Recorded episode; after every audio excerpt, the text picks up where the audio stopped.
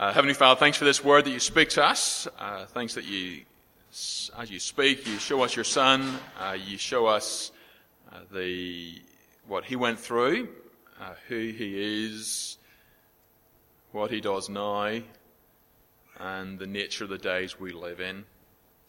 Uh, please open our eyes to it. In Jesus, Amen. Okay, so just read chapter 13 of Mark.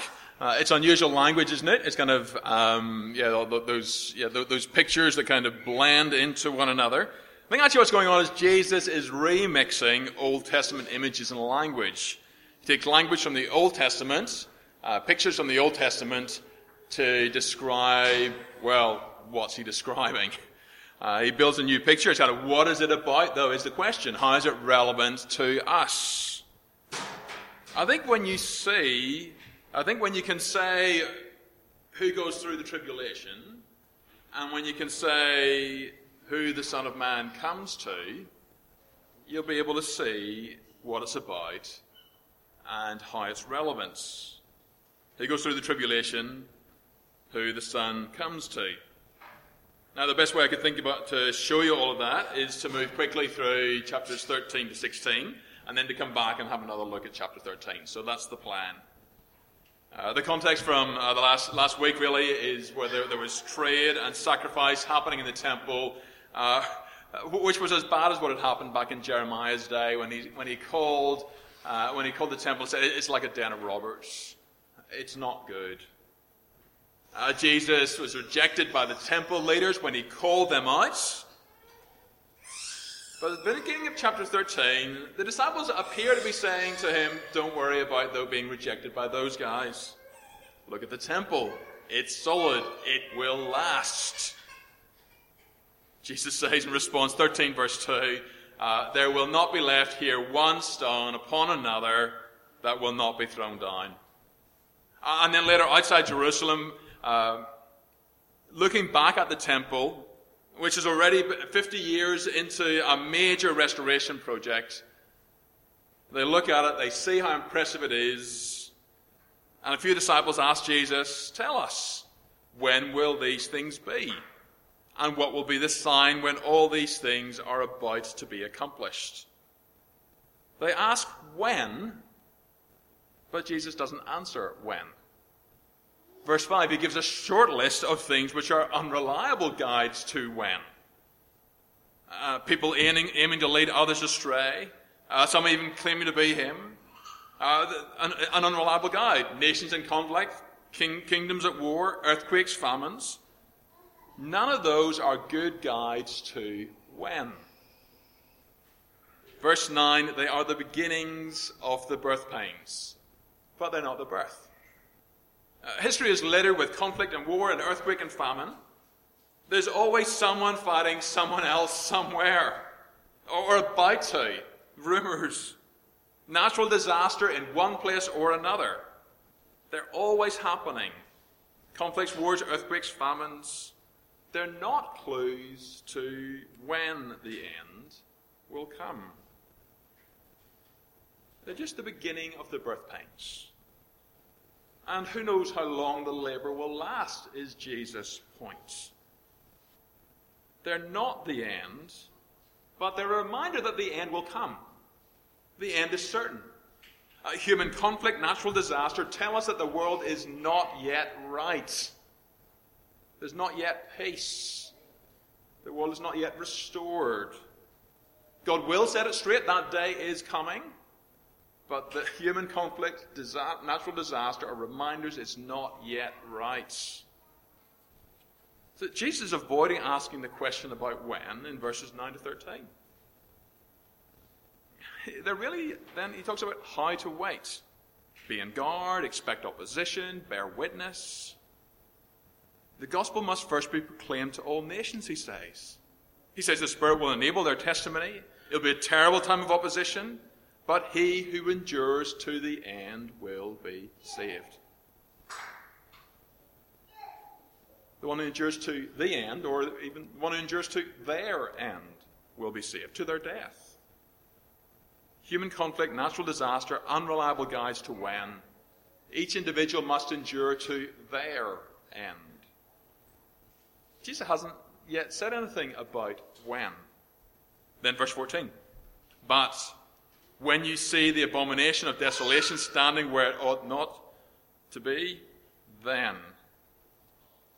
Now, God showed prophets his plan. And I think as we think about this, we need to be aware of this aspect of how God spoke. They would look to the future, kind of like looking and seeing a mountain out ahead. God would say, This is what's going to happen. And then it would be what would, what would happen as time moved along. Within the timeline of the Bible, and with the benefit of hindsight, we often see multiple fulfillments. There are layers of fulfillment where the prophet speaks and describes as if one thing is going to happen, but then there's a near fulfillment, a further fulfillment, a final fulfillment as time rolls out. In verse 14, uh, that phrase, the abomination of desolation, comes from Daniel chapter 14, verse 11. Uh, and actually, looking through history uh, from the time that Jesus wrote, there had already been desolating and destructive sacrilege, sacrilege violation of the temple. Uh, soon after Daniel spoke, there was uh, Nebuchadnezzar uh, came and destroyed the temple. Uh, centuries later, it was Antiochus Epiphanes who came and sacrificed in the temple as a, as a pagan. Jesus anticipates another fulfillment, another abomination of desolation. When they see it, verse 14, they are to react. They're to flee urgently without going back, knowing how horrific it will be when it comes. Because, verse, verse 19, in those days there will be such tribulation as has not been from the beginning of the creation that God created until now and never will be the sort of tribulation and suffering and distress, which, if it went on for too long, no human would be saved. Verse 24 After that tribulation, the sun will be darkened, and, and the moon will not give its light, and the stars will, will be falling from heaven, and the powers of heaven will be shaken. And then they will see the Son of Man coming in clouds with great power and glory. And then he will send out the angels and gather his elect from the four winds, from the ends of the earth and the ends of heaven. It all flows forward from the abomination of desolation. One thing implies the next. Then Jesus says, verse 30, this generation will not pass away until all these things take place. Heaven and earth will pass away, but my words will not pass away. Be sure this is what's going to happen when they asked. Jesus says there are signs to see, but no one knows them. Not the angels, not the Son, only the Father. Then over and over, Jesus says, Be ready. Look at verse 33. Be on your guard, keep awake, for you do not know when the time will come. It's like a man going on a journey when he leaves his home and puts his servants in charge, uh, each with his work, and commands the doorkeeper to stay awake. Therefore, stay awake. For you do not know when the master of the house will come, in the evening, or at midnight, or when the rooster crows, or in the morning, lest he come suddenly and find you asleep. And what I say to you, I say to all, stay awake. The thing is, as you read on, you see that they didn't. They didn't stay awake. Chapter 14 mentions Passover. Uh, the plot to kill Jesus uh, after it, uh, his death coming. Uh, lots of pointers to it.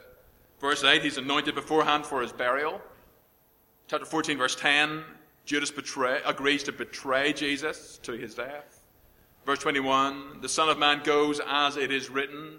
He's talked about how he, how, what he's come for.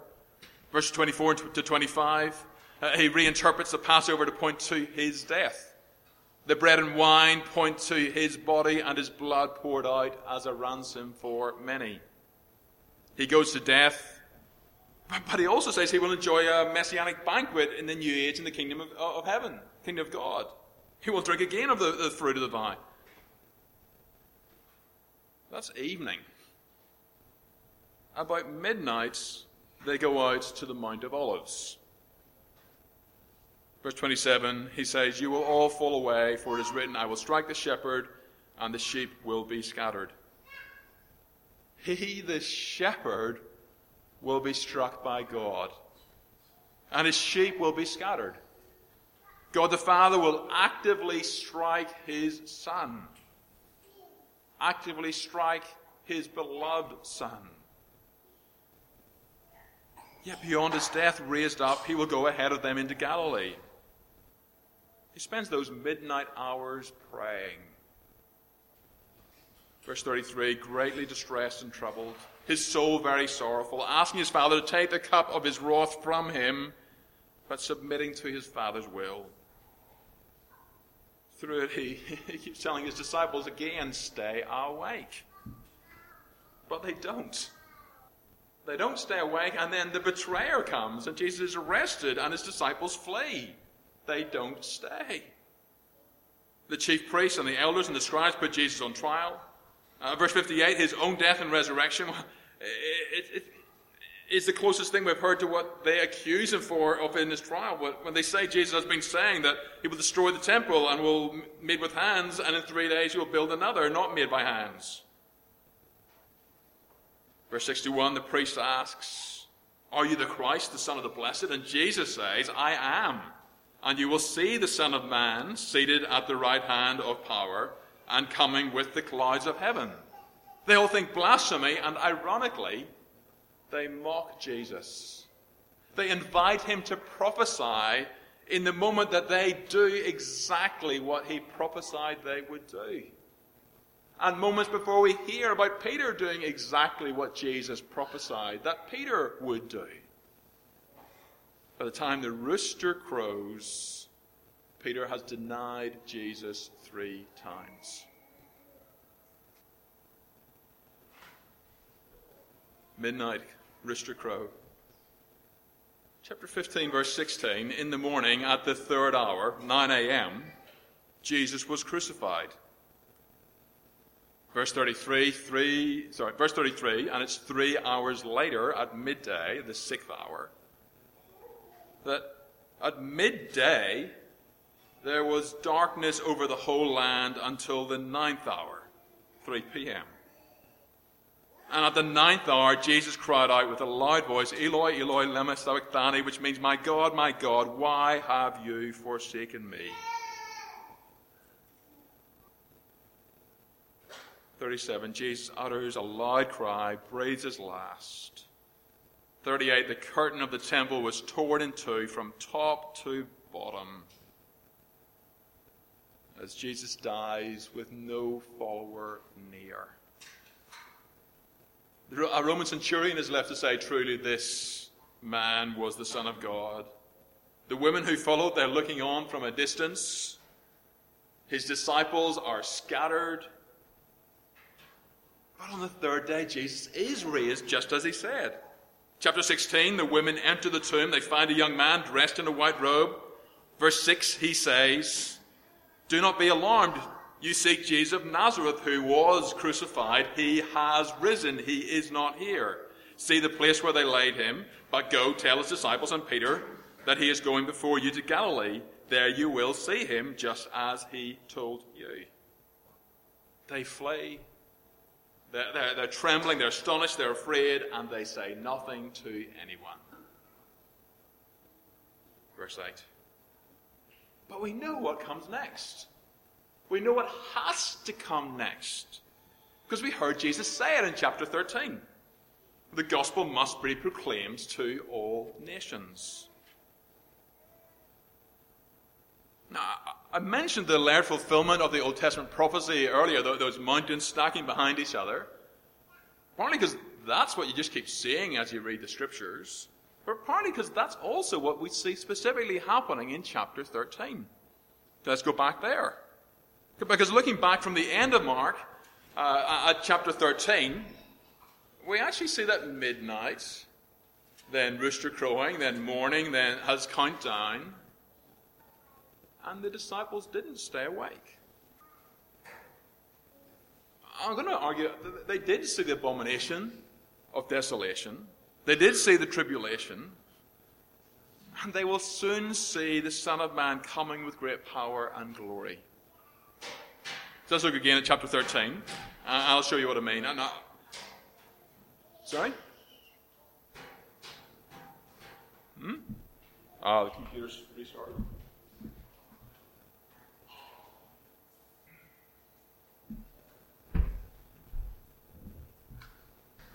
Sorry, tech issue.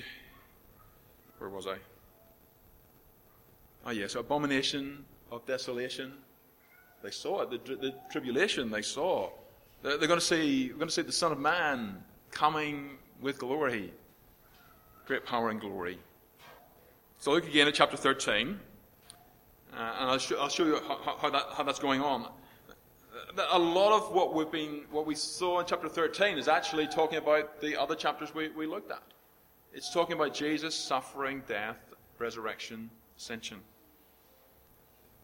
On the way through, uh, Mark mentioned that, that testimony about the temple being destroyed and built again in three days to help us see what's going on. Because he, he's shown us now Jesus' body destroyed and rebuilt in three days. So it sends us back to like see, the violation of the stone temple uh, by making it a marketplace. Uh, that went up a step when the leaders rejected God's beloved Son.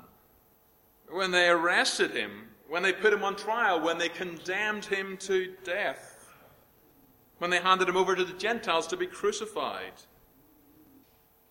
God's own Son suffered under God's curse.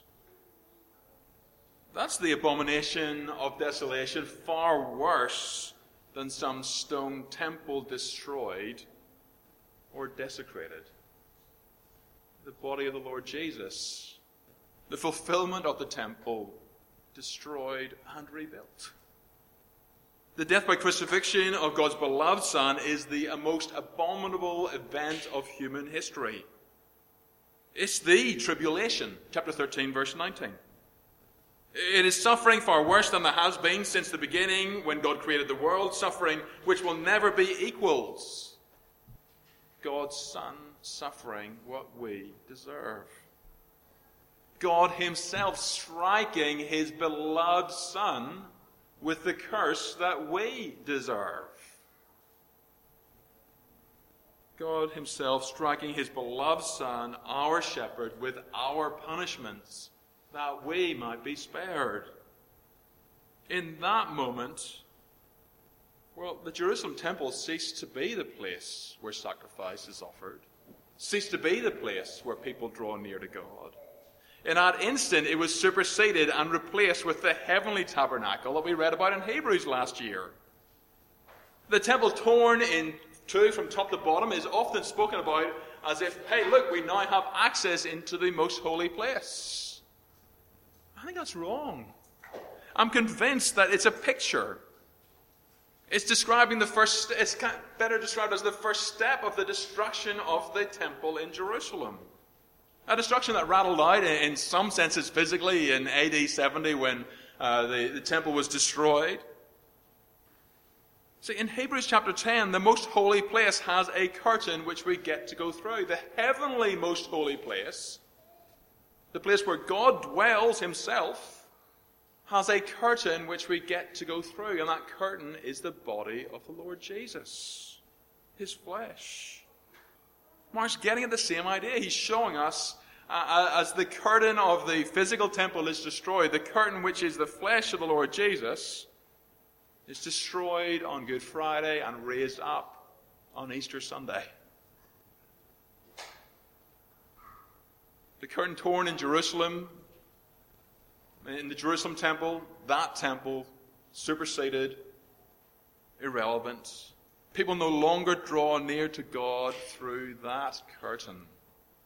Now, the way is open to draw near to God through the curtain which is Christ's body, his flesh given and raised up.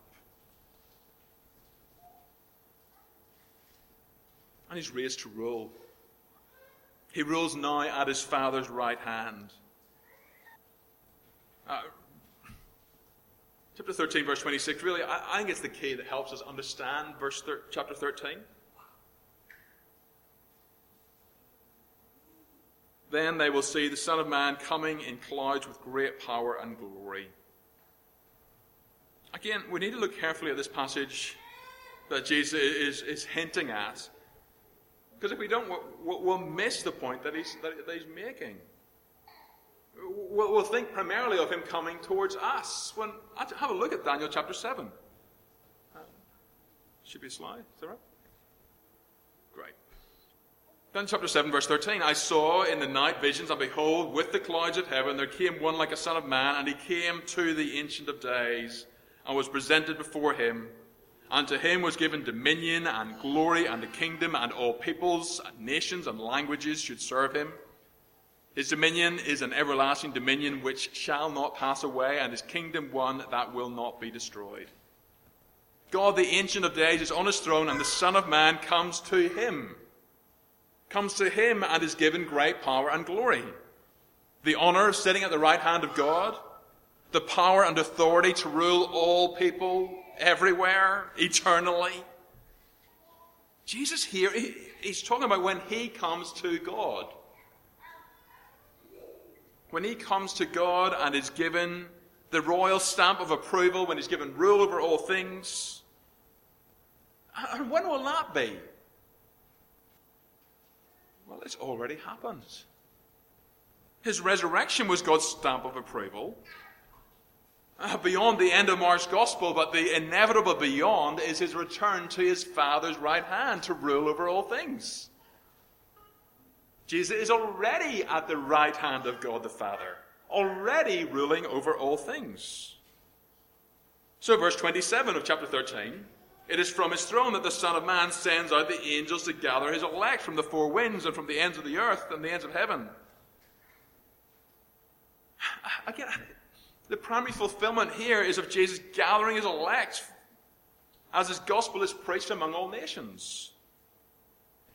It's what he's been doing since he came to his throne. What he will continue to do until the future day when he returns. He's sending out his messengers to declare his gospel, to save more and more. So a lot of chapter 13 is really it's about Jesus suffering, death, resurrection, ascension. But not all of it. Uh, there, are, there are layers to the fulfillment. Jesus told his disciples to be on guard, to stay awake um, as his death approached, but they didn't. That, that's done. That, that, that's completed. But these warnings and exhortations weren't just for the brief time between when he spoke and when he died. They speak to life this side of the Son being given sorry, they, they speak to life this side of the sun, giving his life as a ransom for many. They speak to life as he rules in great power and glory. Verses 5 to 13, I think, actually focus on life while we wait. The tribulation in verses uh, 13, 14 to 23, uh, it layers together in the foreground the, the mountain which is uh, Jesus going to his death for us and in our place. Not suffering worse than any. And then in behind it, another mountain of God's people caught up in the opposition that there is against Jesus.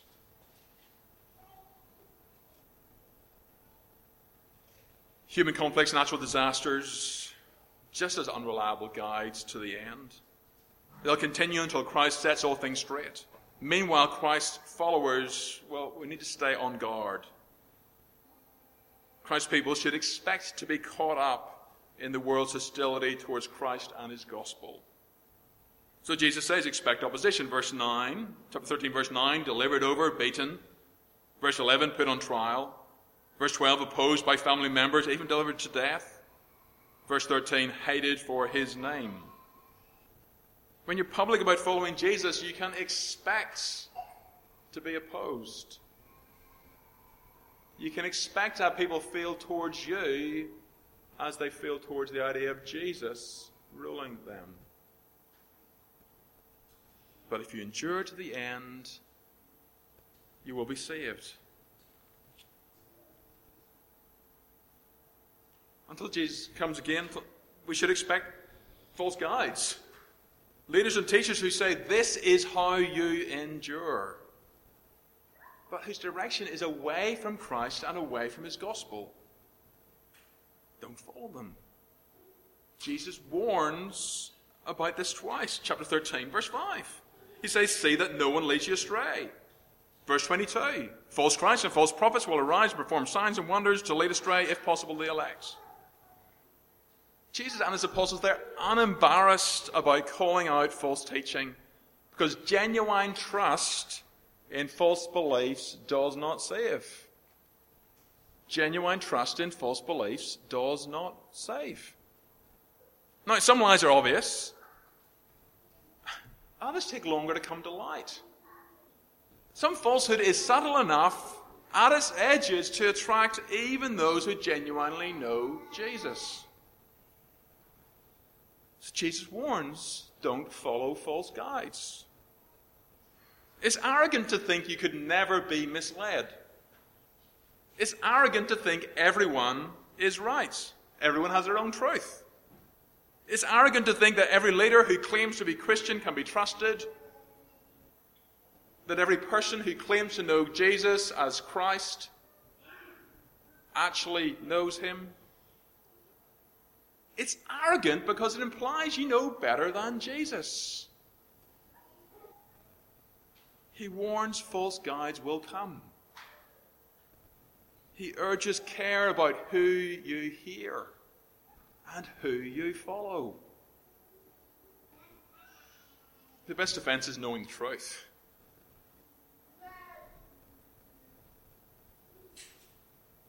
A knockoff is hard to recognize until you see it beside the original.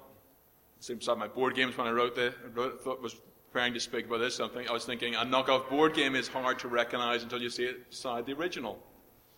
Then it's obvious. You can see the cardstock quality isn't right. The colors just, just aren't right just when you put it beside the original. The fake is obviously fake when it's beside the authentic. That's why we invest, it's why we've got to keep investing so much of our time together in hearing God's word read and taught. And then looking it to make sure that we're hearing what God is actually saying. It's why I want to preach to you with your Bible open. I want you to go away and look at the Bible again later. So you can see if what I'm saying matches up with what God says in His Bible. So that you have it when you're listening to me, so that you have it when you're listening to other preachers to say, does this match up with God's words? Genuine trust in false beliefs does not save. Be on your guard against false guides and hold firmly to the truth. But don't just hold on to it, hold it out. Speak the gospel. Now, the reason for this time uh, of experiencing opposition, of hearing false guides, really is so the gospel can be preached. The purpose of the gap between uh, Christ coming to his Father and his coming to us is to allow the good news to go out for more and more people to trust. Verse 27, Jesus is sending his messengers out to gather his people. Verse 10, the gospel must first be proclaimed to the nations. The purpose of these days we live in, uh, the ones between when Jesus ascended to his throne and he returns to set all things straight, the purpose of these days is Christ gathering his people these days are for speaking the gospel through which God saves. Until Jesus returns, it's the perfect time to speak the gospel of forgiveness. It's the perfect time to start trusting. If you haven't gone all in yet, then it's time to go all in. If you have gone all in, then if you're following Jesus, well, now's the time to speak his gospel. Evangelism isn't an add on obligation, it's not, not a sideshow. It's the main reason for these days. That's why intentionally making life overlap with people who don't yet know Jesus features so prominently around Sojourn. We have a gospel to proclaim. Relationships are the soil in which the gospel grows. we mustn't let ourselves become isolated in a Christians only bubble. I encourage, you, encourage that intentional overlap because when we build relationships and community together, well, we, we help one another have opportunity. We learn from one another as we take those opportunities. We help those to whom we speak hear what we say because they hear it from people who they know. It's a context for speaking the gospel, for helping one another have opportunity to speak the gospel. Uh, that said, evangelism mission, and mission can be guilt inducing words. It's hard enough to hang in there just trusting Jesus. Is why God's given us to each other. He's given us to each other to help one another stand firm in the face of opposition, to stay true when we're being lured by false guides. We love one another by devo- being devoted to seeing one another keep in step with the Spirit and not lose heart. God's given us to each other to help one another stand firm in the face of opposition, to stay true when we're lured by false guides. This time of this, in this time, this, our partnership is for the sake of one another, but it's also for the sake of others. This time is for the gospel going out to Brisbane and to the nations. I'm thinking both in terms of our brothers and sisters uh, in Japan and Eurasia and, and, elsewhere who need our support and friendship and, and encouragement, our, our, prayer and care and finances. But also, God has given us to each other. He's placed us together to be partners in bringing the gospel to those God has placed us among. The death by crucifixion of God's beloved Son is the most abominable event of human history. He went through suffering far worse than there has been since the creation of the world or ever will be. The Lord Jesus Christ, who gave his life as a ransom, he's now on his throne. He rules in power and authority over all people. He's gathering his people from among the nations, and he will return to bring us home. While we wait, we can expect opposition. we must be careful not to follow false guides. We have a gospel to hold on to and a gospel to hold out as we look to God to save. Let's pray.